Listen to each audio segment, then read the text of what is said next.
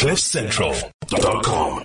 Good morning, good morning, good morning. Tata Moeletsi Mbeki, thank you yes. so much oh. for waking up so early to be with us this morning. It's a pleasure to be on your show. You know, um, very seldom do we have a guest on our show who does not need an introduction. And I think oh. the mind of Mister Moeletsi Mbeki is definitely one, and the voice of Mister Moeletsi Mbeki is one that in the political discourse of our country, a very important one, uh, with a lot of in-depth knowledge. And this morning I am extremely delighted to be able to chat with you. And what a morning. We, we have this show on Thursdays because it gives us the chance to see what is happening in the in the in the political realm of our country all week, and then it it's just just before the weekend, so we can download everything, and when we go into the weekend, hopefully we can forget.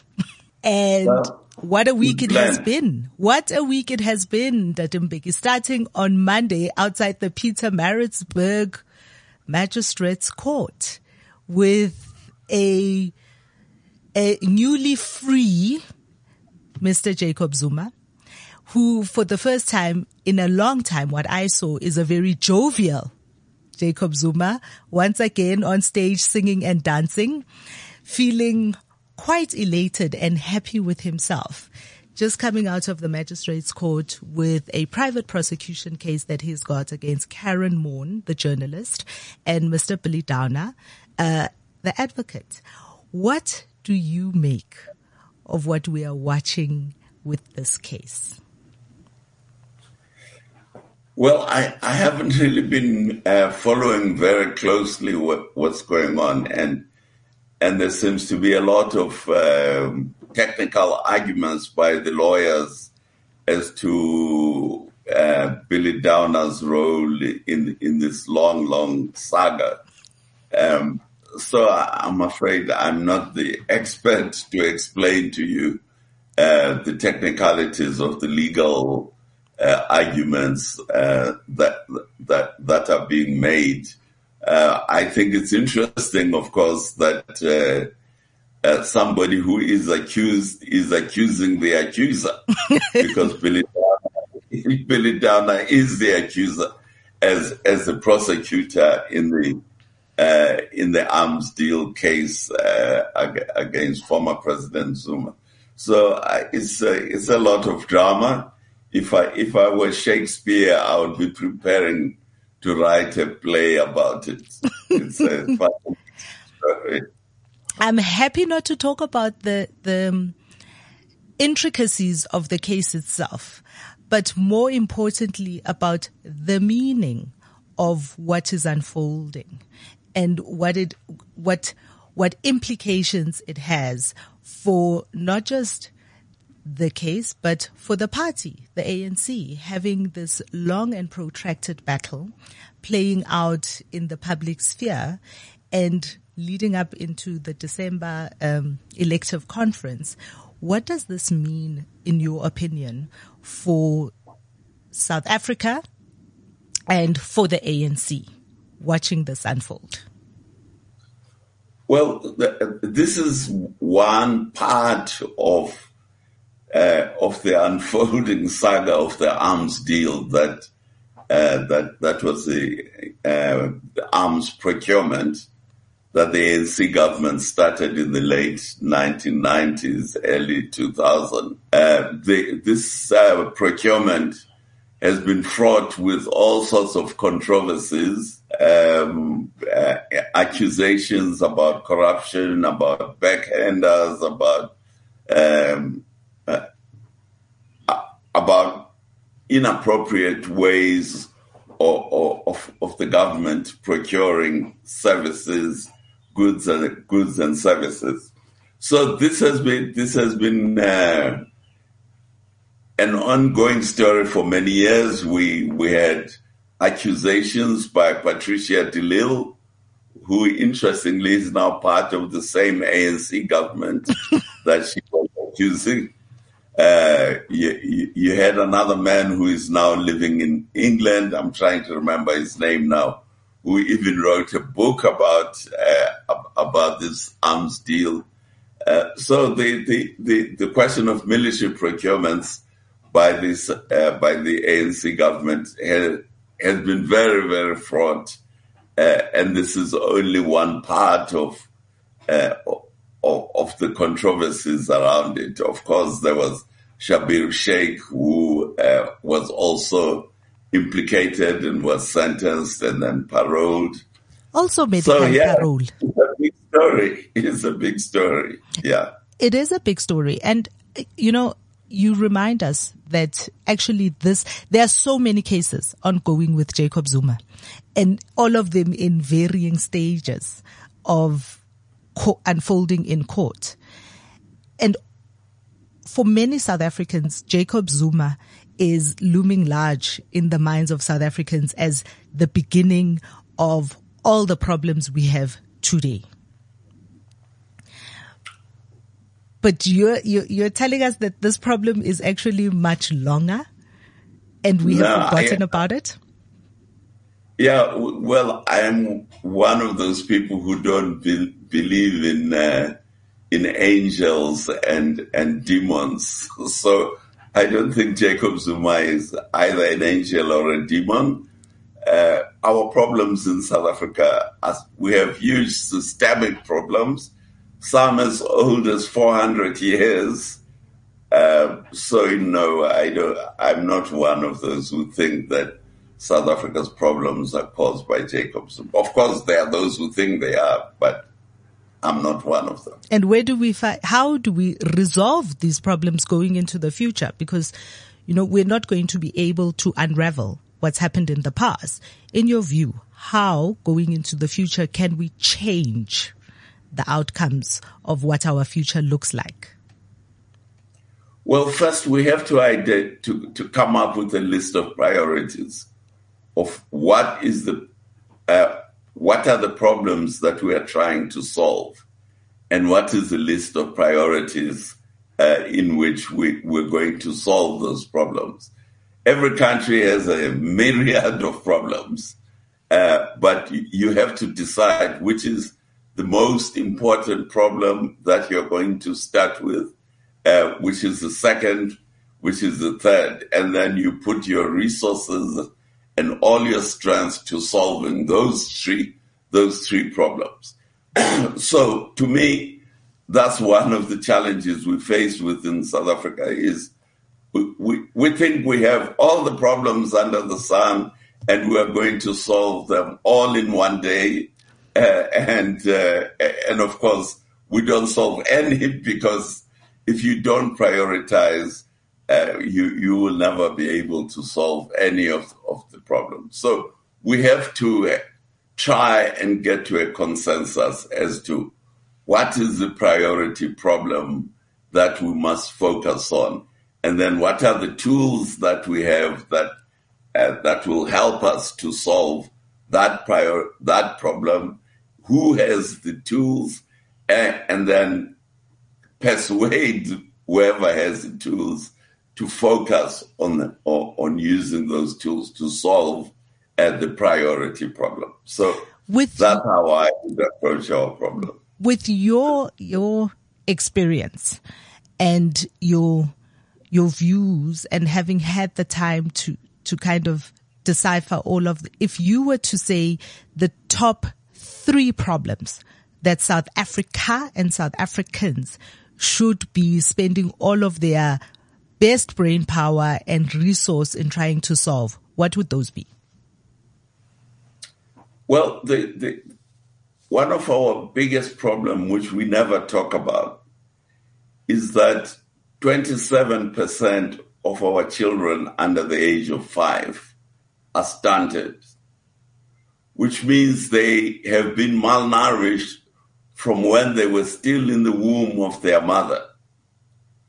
And their brains are not growing in the way in which they should go, grow. Their bodies are not growing in the way in which they should grow, which means that when they become adults, their intellectual power is below average. So for me, That is a primary problem of South Africa. Why do we have this situation and how do we tackle it so that every child born in South Africa has the same brain capability as any other child born anywhere in the world? Mm. That to me is, is the priority. People think it's electricity. They, of course, you may have your uh, priorities that, you know, ESCOM is one and road accidents, crime, uh, et cetera.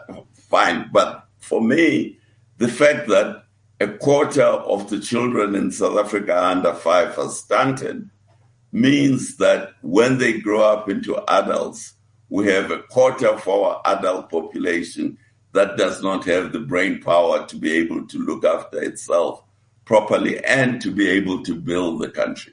And that is what we have to address so that the, the, the situation doesn't continue. Do you think we have the tools to do that?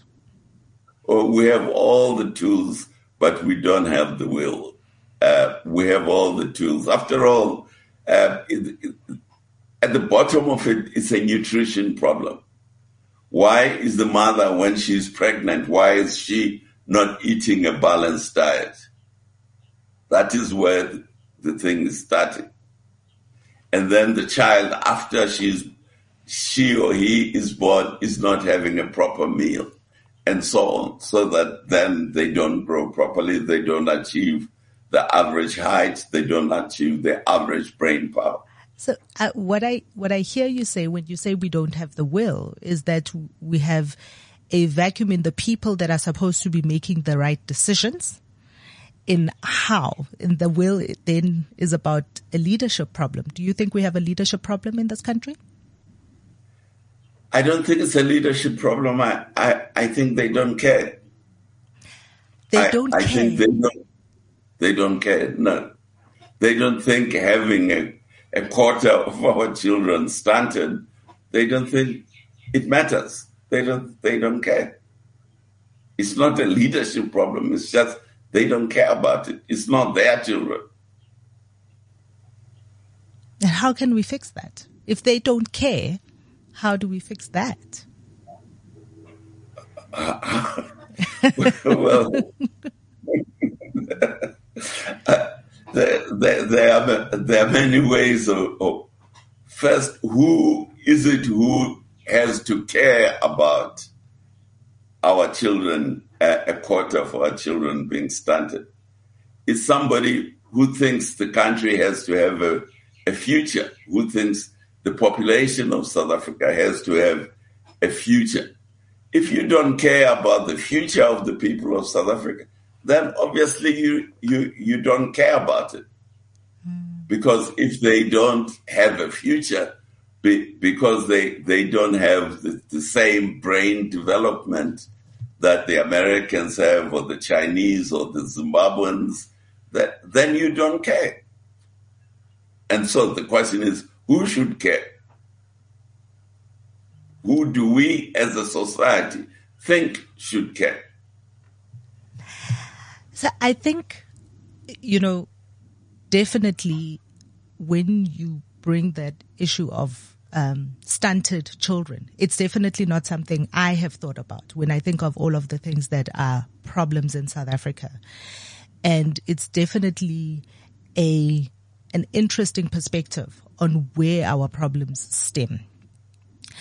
And I wonder then if the leader, the leadership or who should care, the answer to the who should care and see about the future of South Africa, if this is not rooted in a past that we have not really addressed and redressed, do you think that one of the things that have brought us to this place where people don't care, where the individuals who should be making the decisions about caring don't make those decisions, do you think they were affected by stunting in their childhood?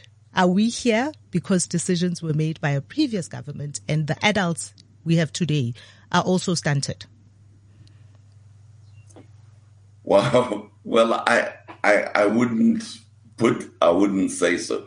What what I would say is that if, if we look at South Africa uh, over the last, let's say, let's start with the discovery of the diamonds in, in eighteen sixty-seven.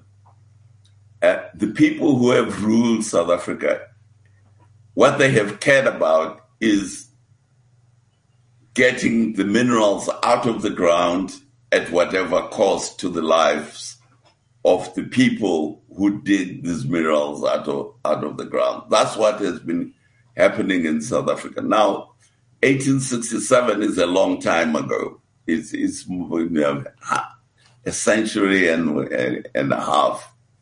So, so when the people who control the country, their priority is to get the minerals out of the grounds. They don't care about the children of the workers who are getting the minerals out of the ground. What happened? Where are their children? They never ask themselves. When Cecil Rhodes was digging diamonds in Kimberley and making the big hole in Kimberley, do you think he ever asked them, asked himself, where are the the wives and the children of these uh, workers who are digging, of these people who are digging uh, the diamonds? Where are the people, where are the wives, and where are the, the children of the people who are digging the gold in Springs, in, in, in Randfontein? You know, we talk about, for example, the Zama Zamas. Has anybody asked themselves, who are these people? Why are they doing what they are doing? Where are their families? You Nobody. Know. All we are saying is, bring out the army, kill them, shoot them, kill them. You know, I, I love that about Cecil John Rhodes, because I would never have presumed to think that Cecil John Rhodes would ask himself that about people who are not like him. But we have a government today that looks like us, that presumably comes from the same experiences that we come from, and they don't think that. They don't care either. And this, for me, says that we now have a government that looks like us, that pres- that that presents itself to be a government that cares about the people of South Africa. In fact, their favorite thing that they say, almost every one of the leaders, you hear them say that our people, this and that, and yet their behavior does not match that talk. Is it perhaps time for us to change this government? What do you think about that? Well, it's very clear to me that uh, th- this government does not care. They collect the statistics, by the way. I didn't. The statistics of the standard children doesn't come from me. It comes from the South African government. So they know that that's what is happening in the country. But they don't care about it. Or if they, they they choose not to do anything about it, because it continues. Mm. And, and then you, you can move on and, and look at this. Uh, one day I was I was driving in the Drakensberg somewhere, and I was it was early in the morning, and there were the children of the farm workers who were walking for miles or kilometers out to the Drakensberg in the cold, going to some farm school. Where are the school buses? It shows we have a government that doesn't care about these children. The, the, maybe half of those children are themselves stunted, mm. but nobody cares. They don't care. So now, what do we do about? Okay, you're suggesting we, we vote them out. Well, maybe that's what we should do. Mm. But then we have to have somebody who will care, because it's no use replacing. Remember, we had a government before ninety-four that didn't care, and we had and we have the government for thirty years that also doesn't care. So now, what kind of a government do we need that will care? I think we we can't keep voting for somebody who says, oh, I'll solve your problems, and, and then thirty years later, problem is not solved. And then the problem has become worse. the problem has become worse, then we say, oh, let's look for another Messiah who's going to save us. Mm. Um, so we have to think deeper ourselves as citizens about how do we solve the problem. As I say, we have to identify. That's only, for me, I think that is a priority problem for South Africa, that we have a quarter of our children stunted. But maybe for somebody else, they think it's a, they have a different perspective. Doctor Mbeki, so you say we're not going to have a Messiah that's going to come and save us from ourselves as South Africans. But we really only have what we have in front of us. And the conversation that's been happening over the past couple of of weeks uh, for a lot of the opposition parties has been that maybe they need to band together to to create an opportunity to throw out a government that hasn't cared for us for the past thirty years. Do you believe that the answer lies in coalitions? Well, it's the only answer we have, because we have one giant party in South Africa, which is the A N C, we, we, which has at the last election, uh, the last national election, the A N C had fifty-seven percent of the vote. Uh, and then we have a myriad of parties, I don't know, I think there's thirteen of them uh, in parliament, who between themselves have the balance, have the, the, the forty-three percent of, of the vote. So if they want, if they have a, a better solution for South Africa's problems than the A N C has, that, then let, let, let them get together, because they... individually, they can't defeat the A N C. It's very clear they don't have the numbers. So, and we are a democracy, and I'm afraid democracy operates with numbers. So then they have they have to get together and form a coalition, and then uh, come tell the voter what is their solution to the problem of stunting of of our children in this country. So, you know, one of the things that South Africa is very good at is looking at our past and kind of reading today based on the pain of the past. And on the one side, the racial divisions of South Africa are with us every day. And the one thing that a lot of people look at is they say the A N C is the black party, and because I'm black, I'm going to vote in this direction. The D A is the white party, and I cannot vote for a white party, and, and every kind of iteration in between. Is it maybe that South Africans as a whole, we are stunted from the past and are failing to see the opportunity that lies ahead of us? I think, you know, I think we as a, as a, as a nation, obviously there's a, we lost a lot of education time, if I can put it that way, during the, the, the, I don't know, the hundred years of apartheid. Uh, we lost a, a, a lot of, we got detached, closed off from the world, so so so that we, we we were not moving forward with the rest of the world. For example, if you look at the, uh, let me give the issue of women's liberation. I went to exile in the United Kingdom. I was there from nineteen sixty-five. And one of the hottest movements at that time was the women's liberation movement. But South Africa was closed. When I got there, I was coming from South Africa. But I get there and there is this movement which I knew nothing about. And all the discussions and the debates and what have you that were going on at the time, South Africa was not part of that of that discussion. Mm. So so we, that is one of the things we have to try, we have to realize, is we have to make up for lost time, which we lost during the time when South Africa was closed. South Africa was closed by the National Party regime uh, from the mid nineteen fifties onwards. They started banning books, they started doing all.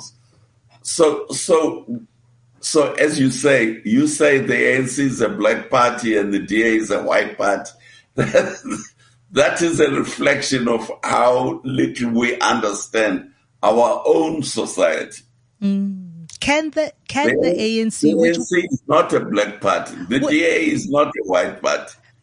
Okay. But uh, so the reason why it seems that way from the outside is because when we look at the lists, for instance, coming out of the various people that are possibly going to be the new leadership of the A N C coming out of December, it is not a reflection of a multi-racial, uh, diverse party.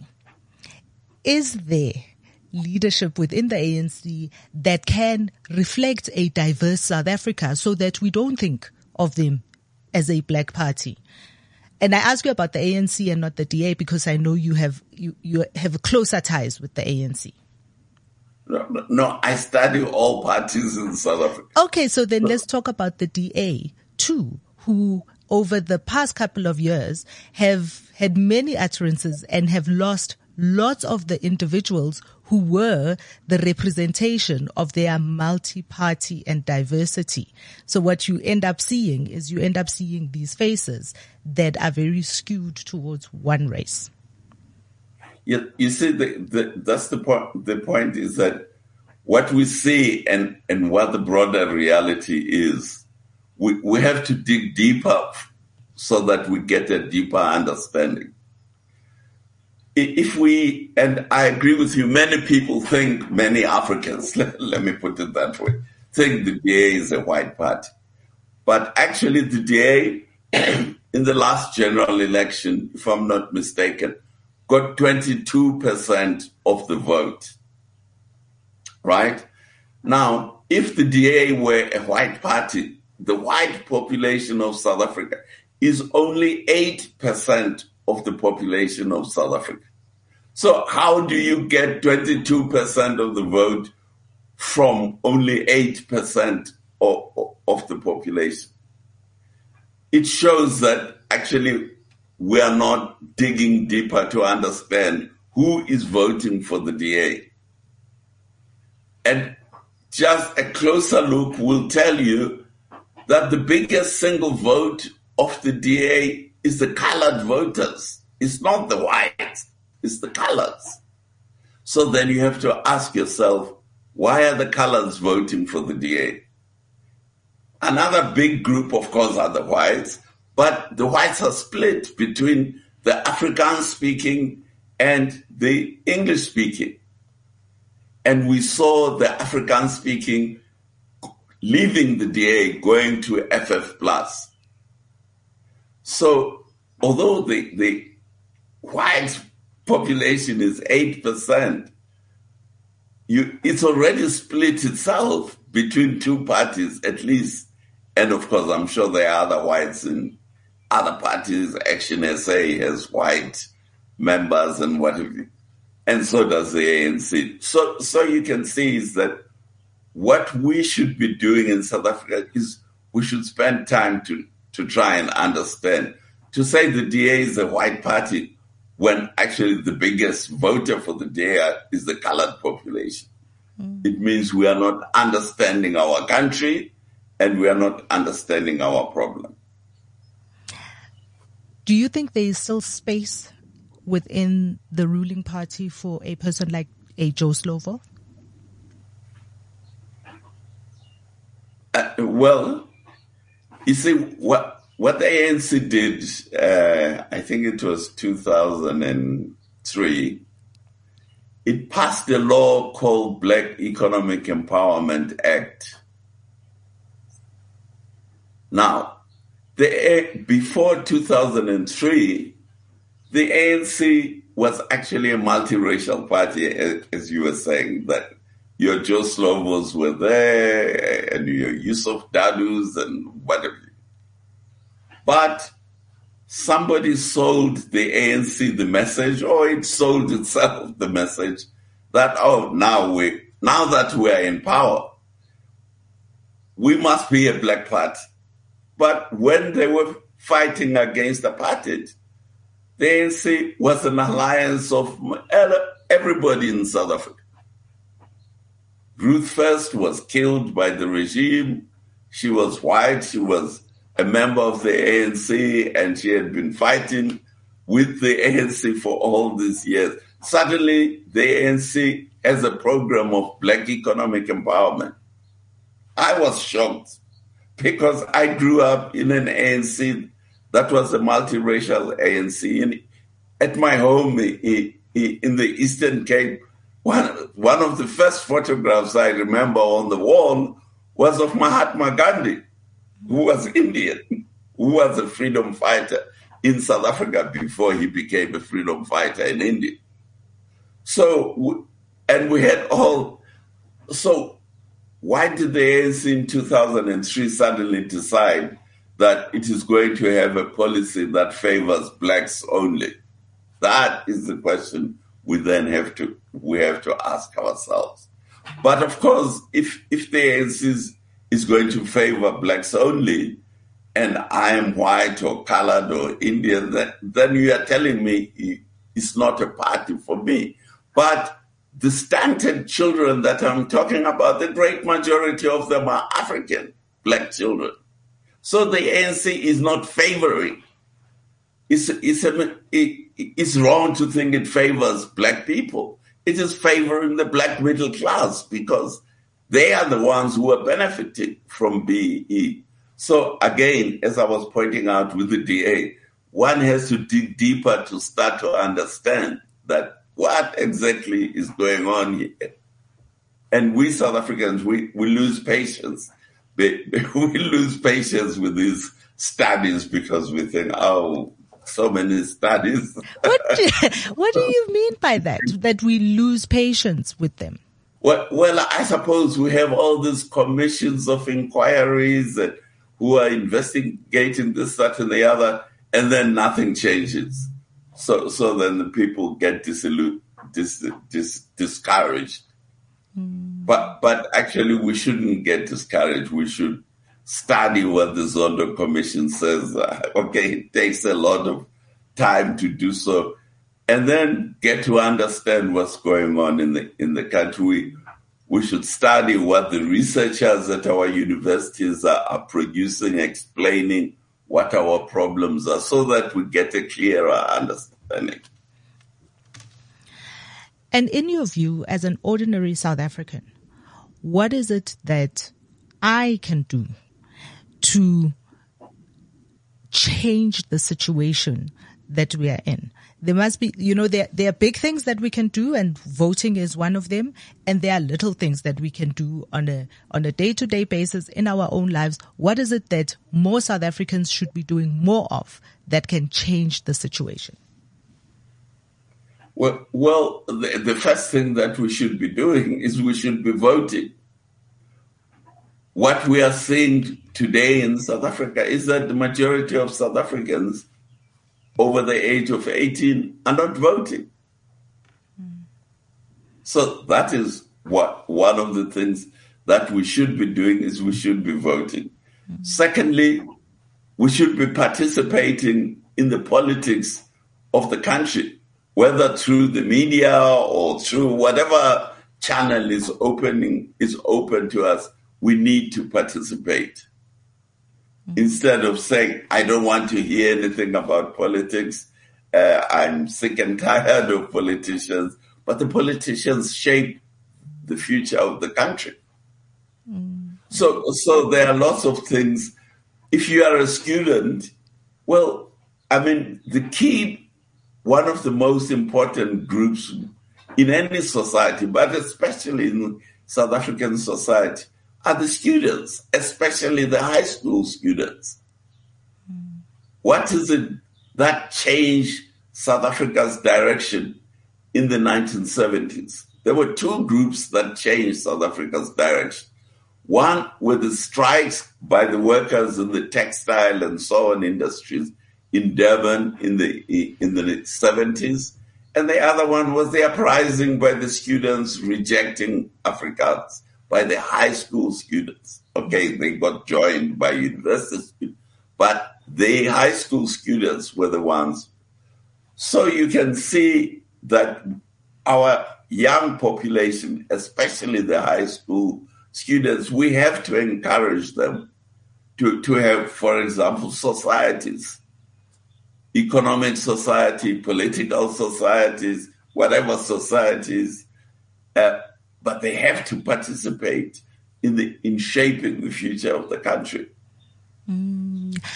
You know, I mean, you talk about how South Africans get frustrated and how easily we get distracted. I think a, a lot of it is also pain for South Africans, because it, it, it is a painful experience to have waited this long to be included. It is a painful experience to have waited this long to have a government that looks like you and then find that they don't care.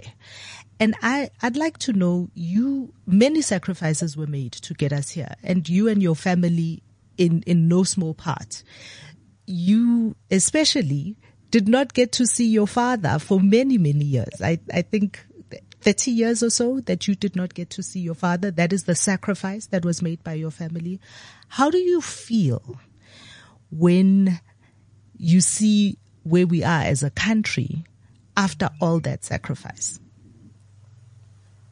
Well, I think we should sacrifice some, some more to, to get to where we want to go to. You see, the, the, the world, the first thing we have to realize is that South Africa is our country. A thousand years from now, we will, it will still be our country. So we have to stop thinking that South Africa is somebody else's country.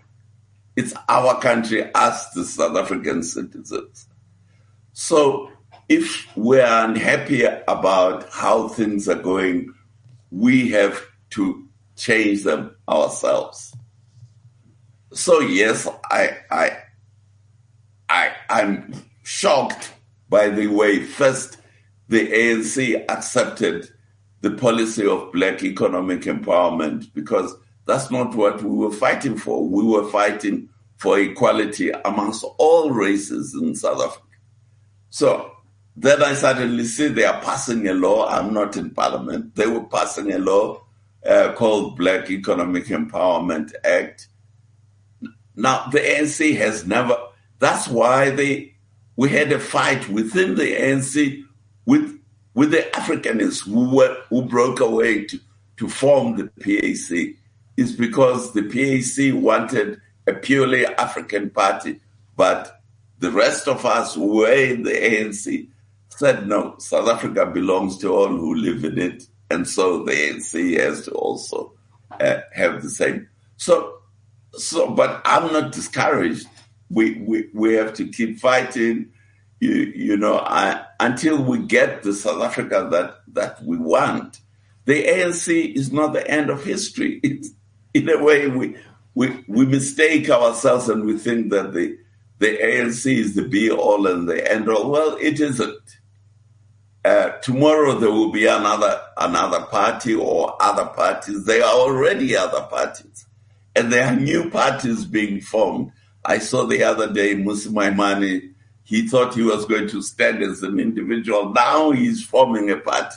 So, so we have a, a, a long road to travel until we get South Africa to where we want it to be. We... the citizens of South Africa. So we sh- we shouldn't get despondent. We have to keep going. So there is a long road ahead of us, and we have to be able to see ourselves in a future without an A N C going forward, because they have shown oh, us they absolutely. don't care. Absolutely. You know, I I lived in Zambia. Our, I, I worked for the Common Market for Eastern and South Southern Africa for a year in the mid-eighties. Uh, their head offices in Zambia. At the time, the ruling party in Zambia were, were, was uh, called the United National Independence Party, UNIP, which had been in power since independence in nineteen sixty-four. UNIP today is nowhere. It's gone. That was President Kaunda's party. Mm. But when I lived in Zambia, everything was UNIP. In the same way that today everything is A N C. Mm. UNIP today, I don't know, the last I had, they had one member of parliament who was late President Kaunda. They don't have any, they don't have any representation anymore. Yeah, I don't think so either. So, so, but this was the Liberation Party for Zambia. When I first went to Zambia, I first went to Zambia in nineteen sixty-five. In fact, I I couldn't buy a bus ticket. This was one of the interesting stories about our lives in exile. So I had to take a bus from a town called Broken Hill to to, to Dar es Salaam. There was a, the, the, so the bus, uh, we had to get into the bus at two in the morning. And so I went to buy a bus ticket, and there were these two youth league members of UNIP uh, who asked, who told me I, I have to show them my party membership. So I, I oh, of UNIP. So, so I said, look, I'm a South African. I'm not a Zambian. So, so, so they told me, is this a South African bus? So I said, no, it's a Zambian bus. So they said, to get to the Zambian bus, you have to join the party. so, huh. so, so to, to, before I could buy the ticket, I had to join UNIP. So I became a member of UNIP. So my party UNIP is now disappeared. And your other party is going the same way. The- yes, I had, I had announced to join another party, by the way, when I got to, to the Tanzania side of the border. Yo. Uh, you had to change buses. Right? So when I got to Tanzania, there were another bunch of youth leagues, this time for Nyerere's party. Wow. Uh, and they reminded me that to buy, to get my bus ticket, I had to first join the party. So I joined that party. It's still there, but I, I, I the, the, the second party, Tanzania. But but I'm not sure quite how democratic Tanzania is. Well, but anyway, Zambia, my first, my party in Zambia is gone, all gone. Well, that is so, a fascinating story of, of traveling across the continent, w- which raises in my mind as we watch more and more South African politicians fall into this anti-African uh, yeah. spiel that is taking up uh, root in this country. What do you make of that? And how do you feel when you hear A N C leaders in senior positions have this huge anti-African stance and the blaming of other nationals on the problems that they have created? I'm shocked. Really, I find it shocking, and I disagree with them. If, if we take the, the challenge of Zimbabwe, we have a, a, Z, Mugabe destroyed the economy of Zimbabwe. ZANU P F and Mugabe, they destroyed the economy of Zimbabwe once the opposition, once the people of Zimbabwe started supporting the opposition party, which was the Movement for Democratic Change. So they brought out the army, they did, and they uh, disenfranchised uh, farm workers in particular. Uh, by occupying the farms and evicting the farm workers, because the farm workers in Zimbabwe were voting for the opposition party because many of them were members of the trade union which had set up the opposition party. We, the South African government, instead of criticizing ZANU for doing this, we, we, we gave all sorts of excuses for, for, for them. The consequence is that the poor people in Zimbabwe who were being victimized by ZANU had to run to the neighboring countries, especially to Botswana and, and, and South Africa.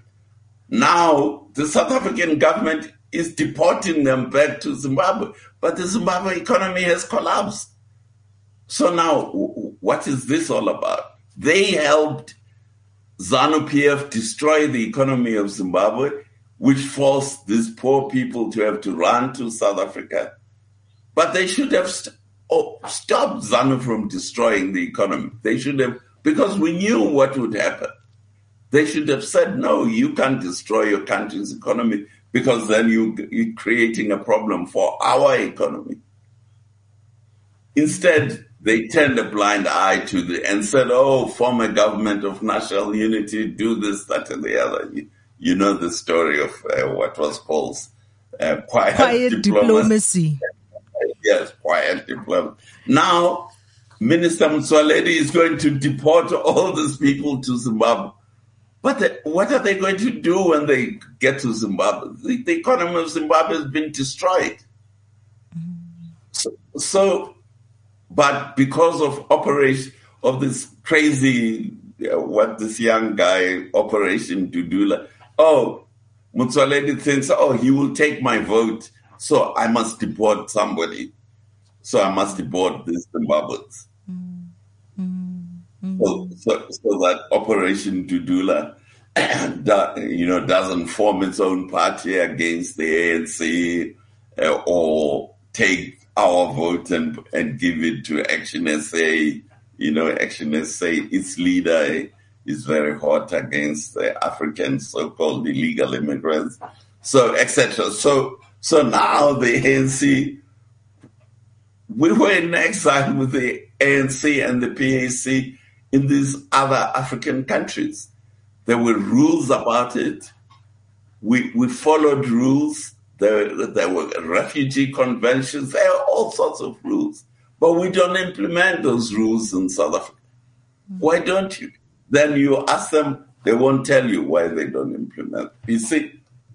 So that's why, you know, we're having a government that doesn't care about the welfare of the people of South Africa. And that's what's at the bottom of the problem. It doesn't care. The fact that we have stunted children, and they are the ones who f- have the first information, because they collect the information, but they still don't care.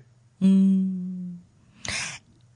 And what does what does the other side look like, in your view, when when you look at all the experiences that you've had, not just on the African continent, but also in Europe? What do we need in place in South Africa for us to be able to move forward effectively to the country that we were all hoping we would have thirty years in? What what does that take? What are the things that we need to be cognizant of, and what are the questions we need to be asking as we, we put our vote next to a political party? Well, what, one of the questions we have to ask ourselves is our, our, our political party the right tool to achieve the South Africa that we want? Now, for nearly one hundred years, South Africans, or at least black South Africans, um, thought the A N C was the right tool. I thought the A N C was the right tool. My family thought the A N C was the right tool. Man, thousands of Millions of South African families of all races of, thought the A N C was the right tool. Then it starts being a, a black party or promoting black advantage. And then when I look closer, I find that who are the beneficiaries of this so-called black advancement policies? It's the politicians. It's not black people. It's the, it's the politicians in the A N C. So you can see that, oh, this was a tool for our liberation, but now it has changed into uh, a, tool, a tool against the welfare of the people of South Africa. So I'm afraid you you have to then look for another tool that that that, that will do the, this better. And, and that's just the way history works. And we have to keep looking, and we have to keep working to, to develop new tools ourselves. We, we are not passive. We are part of the process. We are not so passive. We, have, we are part of the process. Yes. So we have to be active to build the tools that we want. I mean, your media, for example, is part of the tools for changing South Africa. But, so it's important that more and more people listen to it and participate in in this program, because the S A B C, which is another important tool, which is even bigger than Cliff Central, but it's controlled by the A N C, and it will stop you from from from from, from, from criticizing the A N C government. So, so we we have to come to Cliff Central, you know. So we have to use all the tools that are available uh, to to bring about the change. And uh, my plea with South Africans, especially young South Africans, is not to be despondent. It's a long road. South Africa is better today than it was in nineteen ninety-four. So, they, you know, there was no Cliff Central in nineteen ninety-four. In nineteen ninety, uh, the, the, the apartheid regime controlled all radio stations. Mm. I think, if I remember correctly, we had it controlled all T V stations, all radio stations. Today, the last figure I saw, we have over one hundred twenty radio stations. Some are community, some are commercial, some are state-owned, some are all sorts of things. So, so there has been an improvement, but let's keep building until we get what what what we want, what we, we're relatively happy about. Let's keep fighting also. Mm, let's keep fighting. I I love that, because this is one of the things that I'm often going on about, is that we we, we have the power um, as the citizens, as each individual person, we have the power, and our power doesn't just stop at the ballot box. Our power also uh, sits in the place where we become active, where we become part of the, the people that become the leadership. If you care about this country, you have to stand up. You have to put your hand up. You have to be, and you know, the people that are all that start radio stations and start conversations, the people that start political parties, whether we agree with them or not, all of those people are saying, I'm not going to stand by and let my country kind of fall by the wayside or become something that I don't recognize or cannot leave for my children. So thank you very much for, for that thought, and definitely a lot to think about, especially with the issue of stunted growth, uh, especially with the issue of childhood nutrition. I think it is definitely something that a lot of people don't consider as a problem, a, as the foundation of bigger problems in the future. So thank you for coming on and, and having a, a very honest conversation with us about that. I appreciate that very much, and I appreciate you for coming on. And thank you for everybody that came on today, everybody that came on to listen, all of your comments. We could see your comments. Thank you very much for coming on and sharing uh, all that you had to share with us. And I hope that going into the rest of the day, we have given you lots of things to think about, lots of things to talk about at the cooler at the office, and lots of things that you can think about doing for the country that we are. Thank you for joining me this morning. We will see you next week. Thank you, Tate Moeletsi. Thank you, Itateng, for coming on. Fabulous show. Thank you very much, Simpiwe, for not killing me with the aircon today. Have a good day. cliff central dot com